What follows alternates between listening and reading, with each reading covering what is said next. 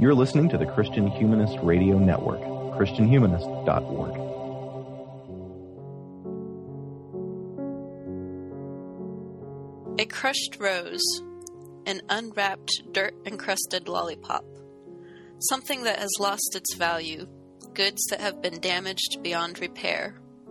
We've all heard these sorts of descriptions applied to people, especially women, who engage in sexual activity outside of marriage. The teachings on purity that lead to these kinds of illustrations are frequently seen as an immutable part of evangelical Christianity. But can the Bible and Christianity offer a different view of sexual ethics, one in which no one is encouraged to see themselves or others as damaged goods? In her debut book, Damaged Goods New Perspectives on Christian Purity, Dianna Anderson argues for this alternative Christian sexual ethics. We're excited to have her on the show today.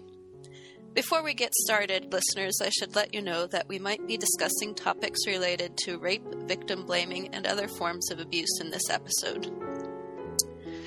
I'm Marie Hawes, one of the regular panelists at the Christian Feminist podcast, and I'm particularly excited today because I know Dianna personally from a semester we spent together in Oxford on a study abroad program um, eight years ago now in our undergraduate studies. And I've been reading Dianna's blog, Faith and Feminism, for a long time, really appreciating it. You can find her blog at diannaeanderson.net. So, welcome, Dianna, and would you tell us a little bit about yourself and your work? Hi, Marie. Um, I am a writer from Sioux Falls, South Dakota. I've lived all over. As you mentioned, I've lived in England and Texas and Japan and Chicago, um, but I finally landed in Sioux Falls. And I uh, grew up in the church. I grew up uh, Baptist and went to two Baptist universities, uh, one for undergrad, one for grad. And now I live my life as a full time writer working on the uh, space where feminism and theology intersect. Thanks, and that's that's a really fruitful and exciting space. Of course, uh, the, we at the Christian Feminist podcast, um, part of the Christian Humanist Network, are very interested in that space. Um, and one of the things, uh, one of the ways in which you relate uh, feminism and Christianity is through your critique of the way that evangelical purity culture contributes to rape culture, which uh, you talk about at many points in your in your book. And I was wondering, um, how did you first come to the realization of that of that relationship, which isn't one that's immediately uh, apparent to everyone? Um, when I was in undergraduate, I had a theater professor who was uh, very feminist and stuff, and uh, she was also very uh, kind and and I was one of her favorite students.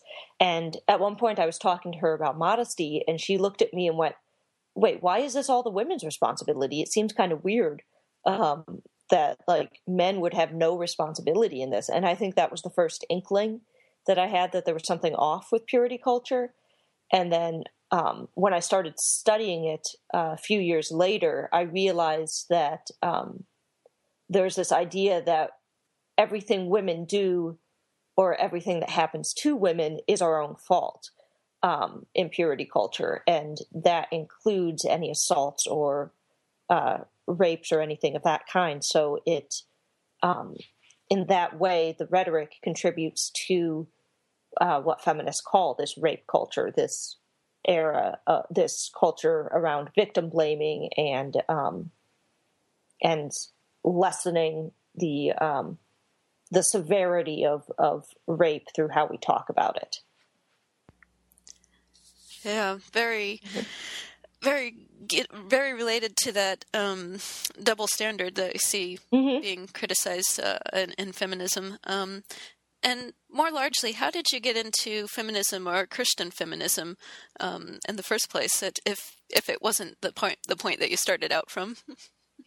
yeah, um, a lot of a lot of the reasons why I got into feminism relate back to my education. I was, um, I guess you could say, I was corrupted by by liberal higher ed. But we started studying um, in liter- literary criticism in graduate school. We started studying feminist theory, and I had a roommate who identified as a feminist, and so I really started seeing it as not like this evil bogeyman that um, that I'd been sort of taught that it was, and realized that this was actually a um, useful structure for for understanding the world.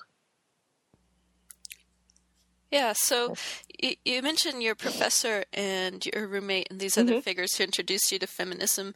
Um, who are some other writers or thinkers that influenced your thoughts, particularly on purity culture or on um, questioning how gender roles are approached in uh, evangelical theology? Um, I read Jessica Valenti's The Purity Myth, which came out in 2008, and I read it uh, in 2010. And um, there wasn't at the time I didn't agree with a whole lot of it and was and it took a while for me to work through all the different arguments and stuff, but that was I think the beginning of my um, exploration of purity culture because it's something that I was so invested in at the time and yet um, also disillusioned with um, that I uh, that the purity myth filled in that space and also um, a few theologians that I read while we were at Oxford. Uh, Janet Martin Soskice, I read her for my philosophical theology tutorial, and um, she's done a lot of a lot of good stuff on language surrounding uh, how we talk about God and everything, and that uh, really started me thinking more deeply about how we talk about gender in Christianity. Those sound like uh, some writers and works that I should definitely check out. I yeah. haven't had, haven't read them yet, but sounds like I really should.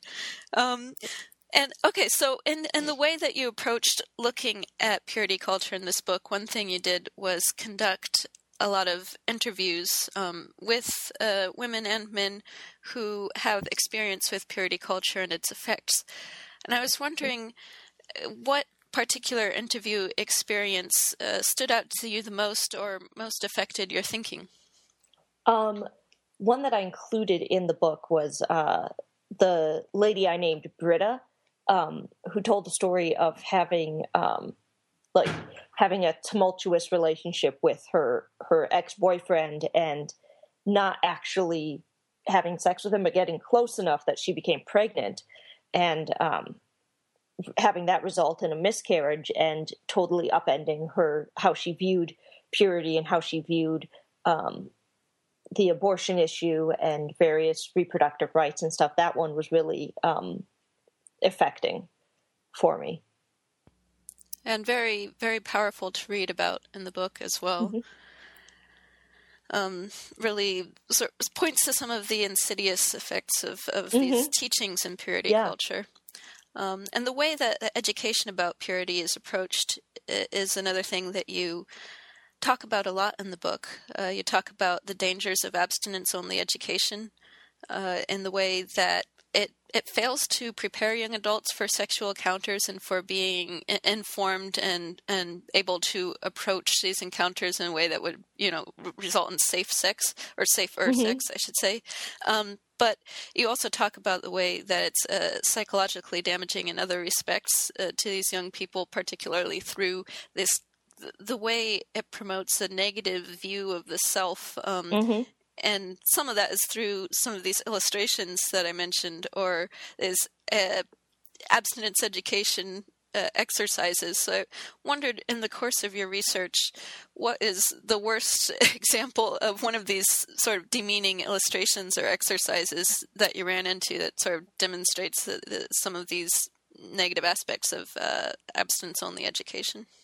Yeah, that those sort of illustrations where wherein um, both women and men are turned into objects and used to like uh, talk about sex in that yeah. way. Those are very, very demeaning and stuff. And uh, when I was thinking about this, I came up with with two: one that I've heard about and one that I experienced myself.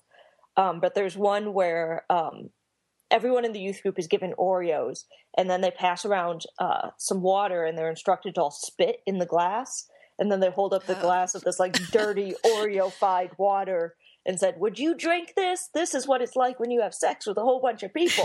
and stuff. And it's kind of like, oh no, it's it's both gross and very offensive because you know I'm not a glass of Oreo water like that. Just no, that's not how biology works.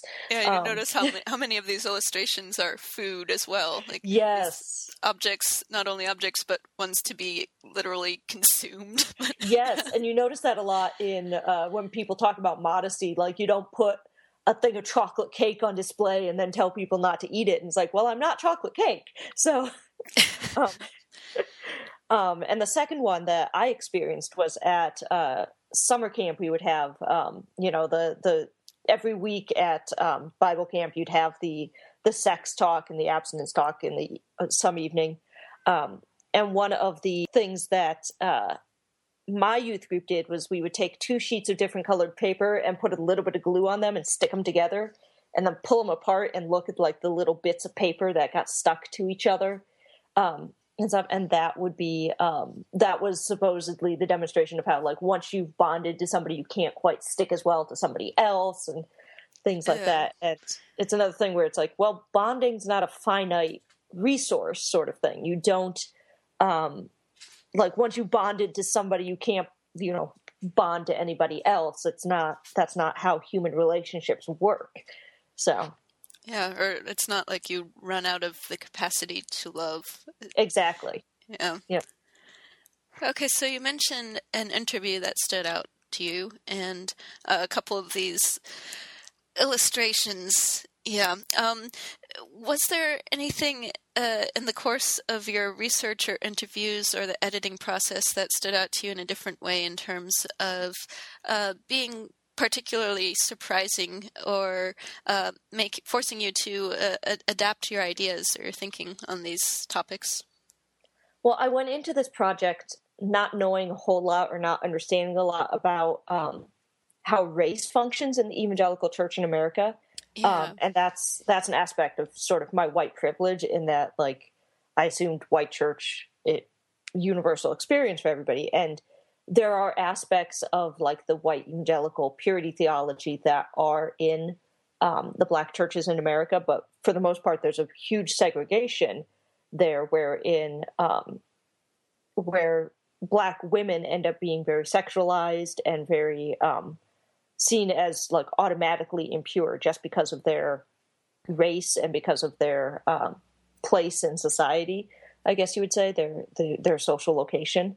Um, and so that was sort of an eye-opening thing. And one thing that really helped me with approaching that understanding was that my editor um, is a wonderful um, she she's 60 years old african american woman who was who was able to say um, you know dianna you need to talk about race here. You need to you know make sure you expand this and and stuff. Um, and so that was really helpful in writing the book. Um, and it was really an eye-opening experience too to realize that yeah even, um, even as a feminist i'm oppressed as a woman but i don't experience the intersection of oppression as a uh, black woman would and so i need to examine that sort of thing yeah, the way you address intersectionality on your blog, I've been really appreciating, especially in the last uh, couple years. It seems like you've had an increased focus on this idea of intersectionality. Mm-hmm. Um, and that's carried over in your book. Uh, like you say, you talk about the way that ideas about race are interrelated to the functions of purity culture and purity culture rhetoric. rhetoric. Mm-hmm. And you also talk about uh, ideas about body shape, disability, class, sexual orientation, mm-hmm. and gender identity as these go into um, purity culture and the way the purity culture rhetoric often erases these groups of people. Um, mm-hmm. So I think you've you've started to touch on this, but even beyond just uh, race, why do you think talking about these kinds of intersectional uh, discourses is important in this sort of feminist project? Um, because it's important that we're able to talk to talk to and with women of all different kinds and I think approaching it from a Christian perspective, it's really important as well because everyone is created by God and loved by God. And so we need to make sure that we are inclusive of them in um, any sort of social justice project that we talk about. Because if we're seeking uh, justice for uh, other groups, we've got to make sure we're seeking justice for, for the others, uh, it's the whole a rising tide lifts all boats, and we need to make sure that all boats are on uh, are, are coming with us um, in that. And that's why I wanted to pay particular attention to um, things like disability and race and sexual orientation and gender identity because it's very important that we um, discuss how uh, purity culture impacts all of them because purity culture tends to treat us as one size fits all sort of things where like everyone is cisgender and heterosexual and white and um, the real world is so much different and so much more varied and so much more brilliant than than that you know um, whitewashed vision that purity culture gives us and so intersectionality is important to realizing the breadth and the depth of how God created all of us. Uh, yeah, that's that's beautiful, and I I like the way you point out that this intersectionality is is demanded by uh, your vision both of feminism and of Christianity. Mm-hmm. It's important to recognize these varieties of all women, and it's demanded by uh, and recognizing the variety of creation and uh, fully the, recognizing the full humanity of uh, all of the people that God has placed in the world. Uh, so, moving on to some of the particulars of the book, you include a chapter that provides an overview of sex in Scripture that no doubt some will end up finding mm-hmm. controversial. Mm-hmm. Uh, some people uh, might say that the Bible is entirely reflective of the patriarchal values of the cultures that it's written in, and so it, it would you, you, couldn't have a positive positive sexual ethics emerging from it for that reason. But on on the other extreme, others might say that the Bible is really the only thing that you should be looking at in discussing sexual ethics, and any other concerns like shifting cultural values or personal conscience would be secondary at best. Mm-hmm. Um, so you shouldn't just limit the Bible to the one chapter here. So what what are you doing with the Bible in this book? What place do you think the Bible should have in our conversations about sexual ethics? Being a Christian feminist, you end up sitting in this really weird uh, little space where you get the feminine, the secular feminist world saying, "Well, you're religious. You obviously subscribe to the patriarchy in some form, so you're useless as a feminist." And then you get the uh, conservative Christians who say, "Well, you're a feminist. You're um, paying too much to the world, um, as it were, and so you can't quite be a Christian, and, and it's this weird intersection. So I get, I'm, I've been getting a lot of that with um, my use of scripture in the book because once you get out of that scripture chapter, I use scripture somewhat throughout the book, but I rely more on um, my theological knowledge and mm-hmm. sort of what I would call like Holy Spirit knowledge of God um, which sounds like really charismatic, but it's it's not. Um, and for me, that is in part so I can make the book accessible to people who have um, been sort of lambasted with scripture throughout their lives, and they don't yeah. want a sexual ethic that that is, um, you know, well, this is what the Bible says, blah blah blah, that sort of thing. Um, and so i am trying to be sensitive to that um, and I'm also very, uh, but I'm also very sensitive to the the fact that um, Scripture has informed all of my thinking. I don't, you know, make it obvious all the time, and I don't. I feel like if I'm pointing to certain texts throughout the throughout the book, I end up proof texting, and I want to avoid that. So that's um, so Scripture is the undergirding for it, but it's not always visible. Um, and some and you know, I've discovered that I'm going to get flack either way for however mm-hmm. I include it. So um, I'm just going to do what feels right to me, sort of thing. And for me, that comes out of the Bible being a guide and not a blueprint. So. Yeah, and I think a lot of us in, in Christian feminism have this uh, similar feeling of needing to mm-hmm. live in this tension that you yes. identify. Yeah. Uh, so one of the things that you, one of the issues you raise in this particular chapter, the chapter on sex in Scripture, um, is the distinction between natural sexual desire and lust. And I thought that was a that was a really interesting section of the chapter. Because this distinction is often blurred or erased in purity culture, and that uh, I think you point out has some negative effects. So why do you why do you say or why do you think that it's important to allow for natural sexual desire without automatically connecting it to lust and its accompanying shame or feelings of being in sin? Yeah, I think a lot of that ties back into the history of the evangelical movement, in that in America, at least, we've become very um, Gnostic in our way of looking at um, looking at the body and looking at um, spirit and soul and everything. We've we've forced in this arbitrary division between um, who we are as people and this sort of meat suit that we're ha- inhabiting, and um, we've lost the grip on what it means to be incarnated um, here on earth, living in the bodies that we have.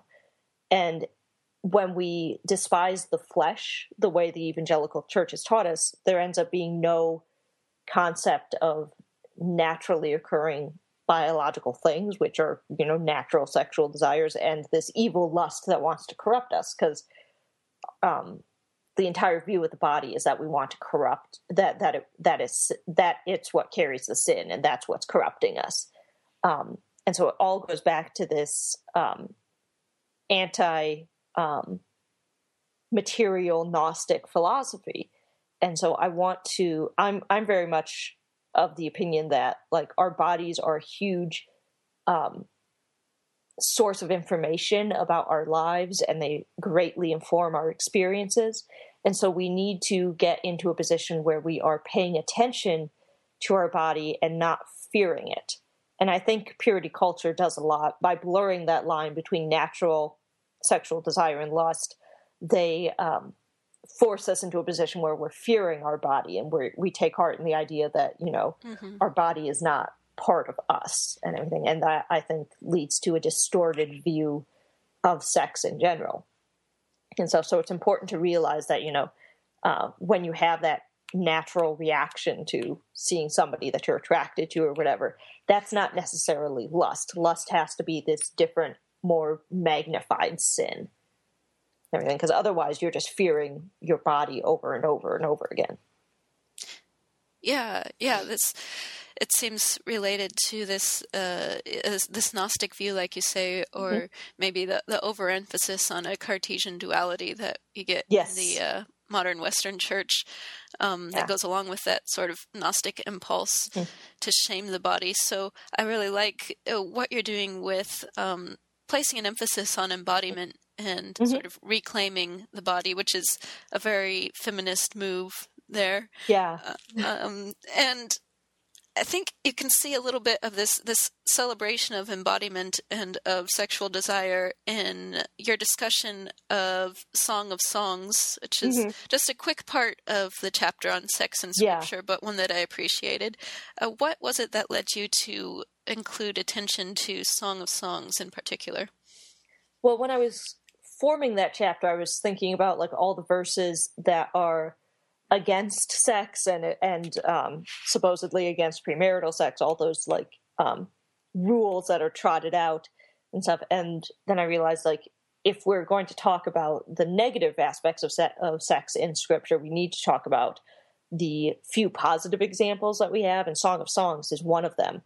Um, mm. And it's it's the one that's like um, like I don't know what your church was like growing up, but mine was like you don't read that until like you're older and stuff. Um, everything. Um, and I realized when I was researching it um, that this couple, based on the context clues and everything, they're probably not married. She's still living in her own house, and he's coming to the garden and and and stuff. And so all this discussion is happening, and you know, it's basically about premarital sex.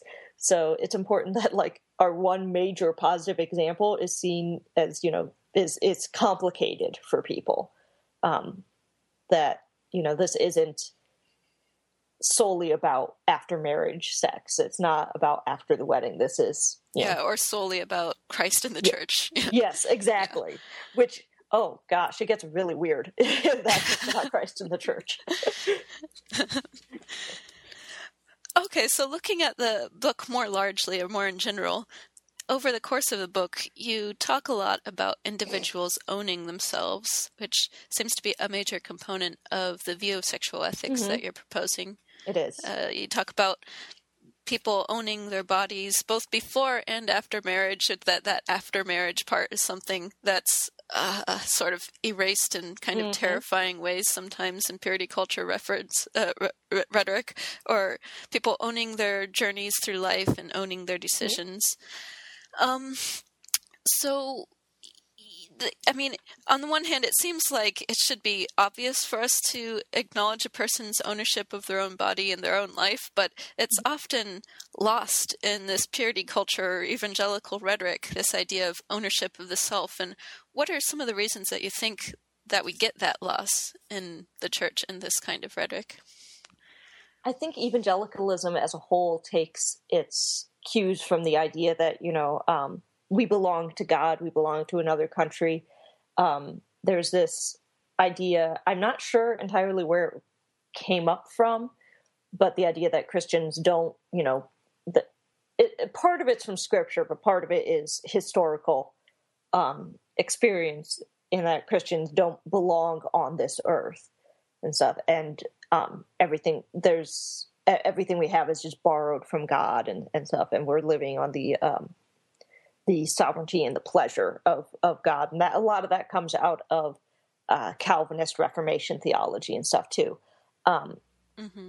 And so we get this idea that because we belong to God, then we then proclaiming that we own ourselves a sort of anti-God. We're holding something back. We're being selfish, and so um, ownership of ourselves and bodily autonomy have become associated with selfishness in the evangelical rhetoric.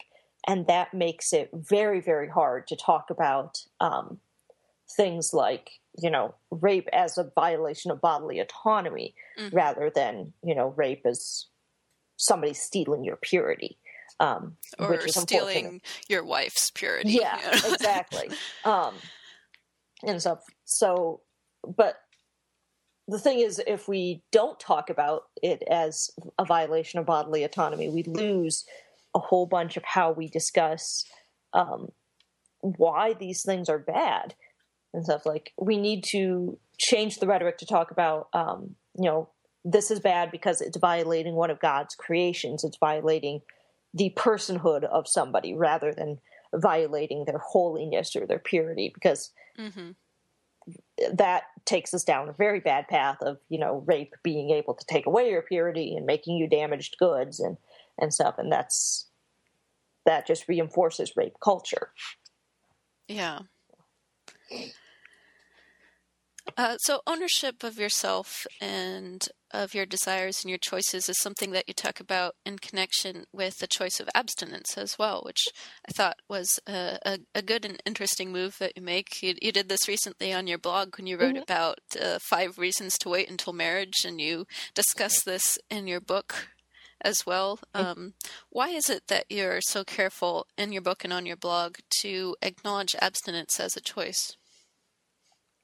It's one of those things where um, a lot of the blowback that um, someone like I get it, it, it, a lot of the blowback I get is is related to this idea that feminists just want us to be hedonists who go off and parade um, our sexuality around, and a lot of that rhetoric comes out of the um, secondary sexual revolution in the mid 20th century, um, and stuff. This idea that feminists just you know want to divorce their husbands and go be witchy lesbians or whatever it was Pat Robertson said. Um, yeah. yeah. And so it's important to me that like to to recognize that no, my message here is not go out and have sex. My message here is make careful decisions about the sex that you want to have or the sex you don't want to have. You know, if you want to wait, make sure you you're making that decision not because, you know, the Bible said so or my pastor said so. Make it because it's the right choice that is for you um, and. And feminism, especially now, is about honoring the different choices that women may make, recognizing the institutional structures that drive some of those choices, but also honoring them as having the agency and the autonomy to make the choice that is right for their life. Because so much of uh, history for women is having those choices stolen from us. So I want to be able to give people back the agency to say yes or to say no if that's the right choice for them. Yeah, because we wouldn't want to, uh, in this effort to erase the shame for women when mm-hmm. it comes to sexual choices, you don't want to circle back around and be like, yeah. no, shame on you for not yeah, having sex. Exactly. No, it's uh, yeah, because that just that just undermines the entire project. Yeah. um, so that's that's one thing I appreciated. Then it's your uh, attention to acknowledging abstinence as a choice. Mm-hmm. Um, so, in your discussion of the effects of purity culture, we talked about uh, how it how abstinence-only education in combination with purity culture can leave young adults unprepared for sexual encounters, or can lead to some uh, sorts of uh, negative views of the mm-hmm. self. It can also um, sort of impede your your own kinds of voyages of self exploration and self discovery if you're trying to shut down every kind of sexual thought and thinking uh, a, a, sexual thought is lust is a sin you know mm-hmm. um, so you talk a little bit about how this worked in your own life in the book um, particularly in uh, your realization that you're interested in genderqueer people and women as well as in men. So, would you talk about how how purity culture goes went into that uh, voyage of self exploration? Yeah, in my own personal life, like had I known asexuality was a category, I probably would have called myself that up until I was like 22, 23 um, and stuff because like I had gotten so good at repressing all of those natural desires, repressing any of that that like I barely even registered attraction toward men and stuff. And then when I started dating um, and stuff, I realized, oh, I'm allowed to like men. This is okay, and started growing more in my feminist um, thought of owning my my story and owning um, my body and and all that. And when I started um, allowing myself to experience those natural desires, I realized that, oh, there's a whole bevy of them happening here that I didn't, you know, I hadn't even allowed myself to confront before. So um, I ended up being kind of a late bloomer when it comes into um, understanding my own bisexuality and stuff. Like I've talked to other bisexuals who like knew at 14 that that's what they were and everything. And I'm like, I don't think I would have even like given it a thought at 14 because it was such a um, sexuality was something you totally didn't address in in church. You were assumed to be hetero, and that was it. Um, and if you were hetero, you had to suppress any of those desires until you were married. Um, so it ended up being something where you don't explore those parts of yourself, or you don't um, develop any sort of understanding of yourself until well into your adulthood when you're actually allowing yourself to experience your own sexuality. Yeah, I think I had a, a slightly similar experience, although it was more uh, the erasure of the idea that I could be bisexual through um, thinking that that's just sort of the baseline that's expected by the church not, mm-hmm. and that if if homosexuality as they'd say is a choice then everybody should be able to you know be able to make mm-hmm. that choice therefore yeah. everybody's bisexual therefore yeah. nobody's bisexual therefore i don't need to identify as bisexual so i was uh, so a late bloomer like you uh, mm-hmm. in that recognition uh, for like slightly related but different reasons, I guess, when it came yeah. to that kind of erasure of sexual minorities in the church. Mm-hmm. Um, and uh, I think it's a, a, sort of troubling way in which sexual minorities and uh, other minority groups are erased in the church or erased through purity culture rhetoric that um, means that if we're going to if we're going to change that we need to be more proactive in making the church a, a safe space for discussion about these kinds of topics of sexuality. And that's something that you talk about in the book this need for safe spaces, both in the church and in personal relationships. Um, one thing I was wondering is that do you think it's possible to create this kind of safe space, uh, whether just in one on one relationships or in the larger church setting, if you have people that are that are still disagreeing with each other and working through new ideas. So what do, what to you what does talking about sexual ethics in a safe space look like?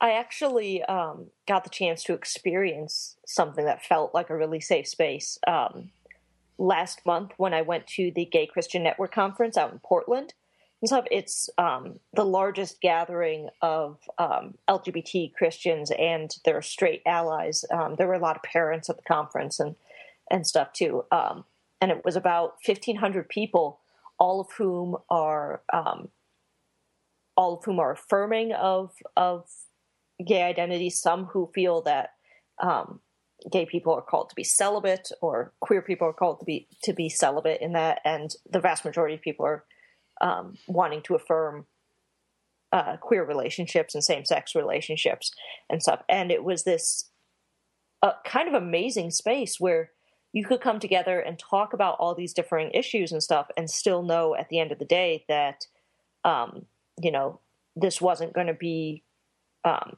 you weren't going to be made to feel unsafe. You weren't going to um, get shamed for your views. And a lot of that came from establishing very intentionally at the conference that this is a safe space. This is this is a place where we do not um, shame people for their views. People have different views, and we we accept that, and we don't try to force them to change if they're not ready to change. We don't push them on it, um, and we simply sit down and have discussions. We um, it works mainly as an as a sort of informative exchange of ideas rather than a I'm going to try to argue you into this.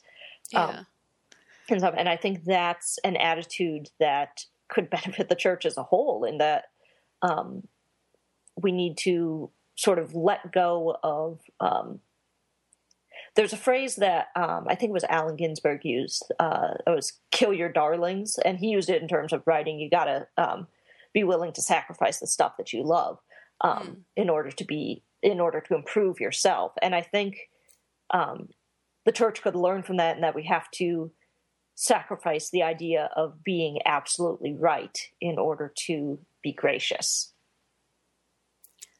Yeah, that's. I had a similar experience with the Gay Christian Network conference. I didn't get to go this year, but mm-hmm. I went last year in Chicago. Mm-hmm. That was um, uh, yeah, it was sort of eye opening to be in this kind of space where there are people who have disagree have mm-hmm. disagreement mm-hmm. on what you should do in terms of sexual ethics, but yeah, it's this absence of shame that you mentioned. It's mm-hmm.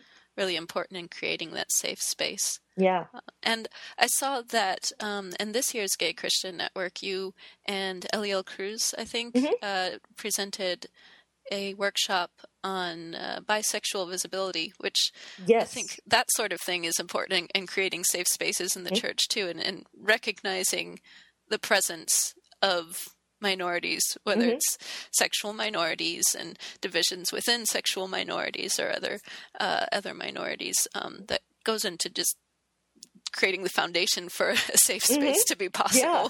Um, so I appreciated I appreciated that um, you and, and Eliel Cruz were doing that at uh, the conference. So let's uh, looking back at some of the specifics of the book. Let's look at uh, two points from your final chapter. One that I wanted to talk a little bit about is the emphasis you place on pleasure, which you discuss both in the section on mutual pleasure and mutual consent in this chapter, and that you talk about at other points in the book as well. Um, so consent really ought to go without saying, although I think you mm-hmm. show in the book that it really frequently doesn't go without saying in purity culture, which is a huge problem, of course. But um, this focus on pleasure as foundational is a little a little less obvious. Um, so how why why are you focusing on pleasure here, and how is what you're saying uh, about pleasure, about uh, sexual pleasure, different from the way that it's discussed in purity culture rhetoric?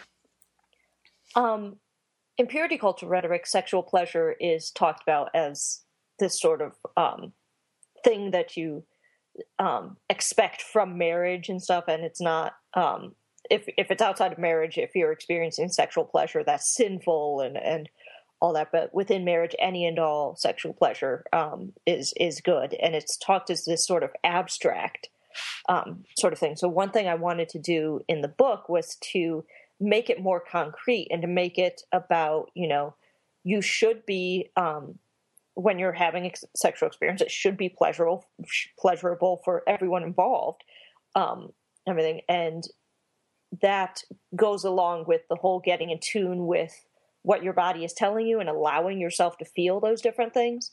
Um, and so in that way pleasure is very much foundational to consent because it helps you understand you know if you're actually okay with something um, and uh, it it helps you to um, be more in tune with who you are as a sexual human being. And a lot of women in purity culture don't get told that they're allowed to like sex. Like I had a married friend um, in my mid twenties who said. Um, after she got married, she was surprised by how much she liked sex because she thought, you know, I'm a woman, I'm not supposed to like this thing. And so, um, and I think it's very important to affirm for women in particular that you know this is a thing you're allowed to like, and it doesn't make you a terrible person. Um, and so, uh, and it's all about being able to understand and be in tune with who you are as a sexual human being if you if you are sexual. Yeah, yeah.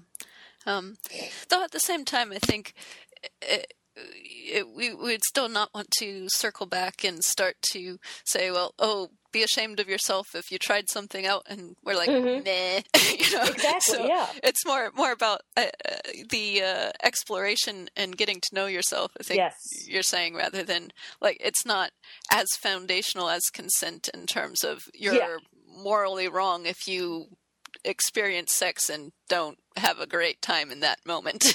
yeah, and yeah, and what I meant by that was really that like looking for pleasure and knowing um, yourself help you to understand when you're in a situation where consent might be um, coerced or something because usually then you're able to listen to your body and realize that oh i'm not having fun anymore. Maybe it's time to to to end things or uh, yeah, definitely something like that. Yeah, yeah. Um, and and I like what you point out about uh, women often being sort of uninformed mm-hmm. about being able to experience pleasure or like that should be a thing that they could be seeking. Yeah. That sort of goes along with the other point I wanted to bring up from uh, the final chapter was this uh, section on your feelings are valid. So it's kind of not only this ownership of pleasure and seeking for pleasure and sex, but ownership of your own feelings, because that's uh, this message that your feelings are valid is some, one that's also often denied, especially for women. Um, so you talk about the validity of anger and um, even about how anger at injustice might, on some level, function as the voice of the Holy Spirit. Um, so, going off of that, what role do you think that emotion should play in conversations on sexual ethics uh, or conversations on theology and social justice in general?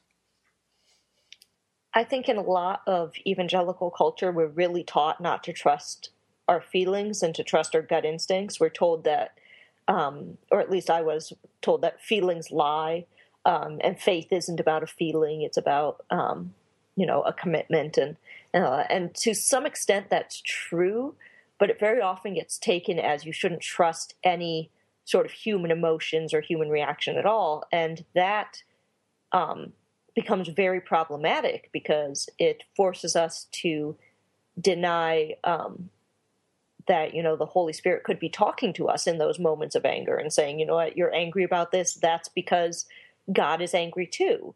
Um, and I think that learning how to be in tune with our own gut reactions and our own instincts and recognizing when they're um, righteous and when they're they're not is a very important part of discernment for Christians. It's very important to learn how to discern um, our own feelings uh, in order to improve our relationships with others and to understand um, issues related to justice um, and everything. And for me, sexual ethics is a justice issue in terms of how having a robust understanding of sexual ethics, I believe, will help decrease uh, sexual violence and decrease shame around sex and um, around reproductive decisions and reproductive choices.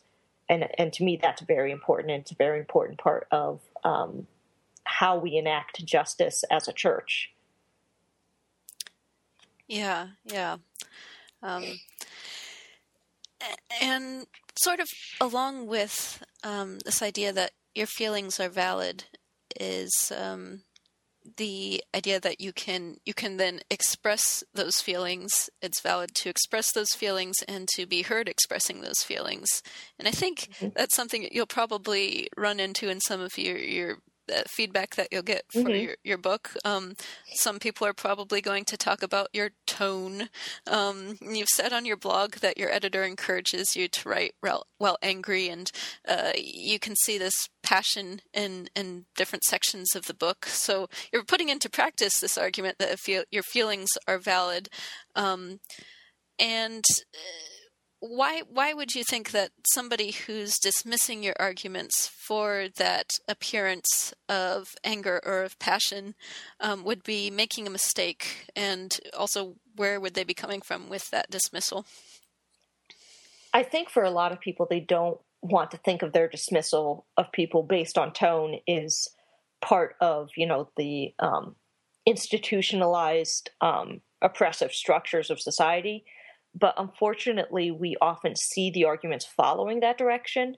Um, there was a big argument, there was a big discussion online this last week about quote unquote public radio voice and how um, vocal identifiers for um, people like um, people sounding black on public radio and stuff doesn't particularly happen. Um, and so mm. there's this idea of like white, calm, um, and uh, you know upper middle class sort of is the neutral um, and anything that deviates from that is is a problem. And so it all follows along these lines of what's considered neutral in society is the uh, quote unquote white male objectivity um, sort of thing. And so by um, challenging that with our tone we end up um, asserting our right to take up space at the table in that in that way. And I think a lot of people who dismiss based on tone aren't even consciously enacting those sort of oppressive structures, but are just mm-hmm. sort of that's what they've been taught, mm-hmm. and they don't want to challenge it. Yeah, this white calm is the neutral or the mm-hmm. default, or it's also male calm, be, male yes. being seen as the uh, the neutral and the default, and the reasonable, and therefore the only kind of permissible uh, mm-hmm. Uh, percep- perception of tone. Um, and that's that's probably something I'm guessing that you've experienced online as well. Is mm-hmm. people dismissing you for your tone not being this sort of male default, um, or for your emotion, or just even without considerations of tone, just for your gender, um, being a woman online. So, what has been an experience that stood out to you in terms of being a woman in discourse in the public sphere online? Oh man, there are so many. Um, it happens like at least once a week where like I'll say something and then a male friend of mine will say almost the exact thing and he will get a better response than I did. um, and it's it's kind of hilarious. Um, so, but there have been points where like um, I have literally been told that as a woman, the work I do isn't theology because women only write fluffy stuff, um, and men are more objective um, which is was kind of hilarious to me because I've been doing. I mean, I have a degree in theology. I've been doing theology work for years, so it was like, oh, that's a surprise. I didn't know what I was writing about the Trinity was fluffy, um, but. but yeah, that happens online a lot, and um, I've noticed it happen along uh, race lines too. Like my friend um, Eliel, who you um, mentioned earlier, he um, had an experience this week where he was um, in a conversation with two white men, and one of the white guys would only respond to the other white guy. He wouldn't respond to Eliel, who was Puerto Rican. Um, so it was like, really? Wow. Oh. Oh, yeah, that's uh, hard to think about these uh, gendered and racial divisions Mhm. that are still being eh, enacted and enforced and policed online and in public space, spaces, which is something we all need to be working against as Christian feminists um, and be aware of how that's working in our own discourse. So, Mhm. yeah. Uh, okay, so in terms, uh, I think we're we're running out of time here, so I think we'll have the last question uh, relate to what you're talking about theology. You mentioned you've been writing Mhm. on theology um, for a number of years and have a degree in theology.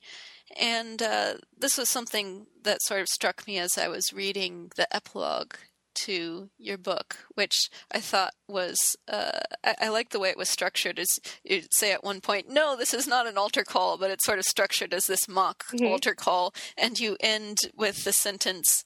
I hope that you find yourself here a worthy person just as you are, sort of parodying with the just as you are, the, the just as I am hymn that famously accompanied Billy Graham's altar calls and that gave him the title to his autobiography. But here, the call that you're talking about is isn't uh, a call to repentance for this shameful, sinful existence or relief for original sin ultimately, um, but you're calling throughout the book uh, for this freedom from shame. And that that emphasis on the freedom from shame, um, this contrast in this sort of mock altar call, it hints for me, I think, at, at some sorts of foundational theological differences between you and very likely many evangelical churches. Um, so, what theological framework would you say that you're currently working from or writing from or are most influenced by, particularly when you're looking at these ideas of sin and of social justice? Um, definitely liberation theology. I've been reading a lot of, um, well, I read Gustavo Gutierrez when I was in uh, graduate school, and that was really sort of the spark that started me down um, this road. But I've been reading a lot of James Cone and a lot of Elizabeth Johnson and a lot of those liberation theologians. And the thing that I like about them is that they center their theological thought in their current experience as marginalized people. And they discuss um, God as having a preferential option for the oppressed. He is, uh, God is somebody who goes after and um, bonds with the oppressed against their oppressors. And that's something that I found very useful for my understanding of um, how God functions and speaks to us currently um, as people who are um, undergoing what Paul called the birthing pangs of the, the created world um, and stuff. And so that sort of liberationist perspective is very um, important to me. And I, and that's a huge um, departure from mainline evangelical theology because a lot of white evangelical theology rejects liberation theology as you know too grounded in the um, human experience. So that that those sound like some writers that I should check out as well. These uh, writers in liberation theology, you can definitely see some connections there between the concerns of liberation theology and uh, the concerns of Christian feminism. Um, and I I really appreciate what th- that sort of influence of liberation theology in your work. It's made me think I should look into that myself some more. So thanks so much for talking with us today, Dianna. It's been really great. And thanks to our listeners for tuning in. Christian Humanist Profiles is a production of the Christian Humanist Radio Network. Zach Schmidt is our intern, Kristen Philippik is our press liaison, and this has been Marie Hawes for Christian Humanist Profiles.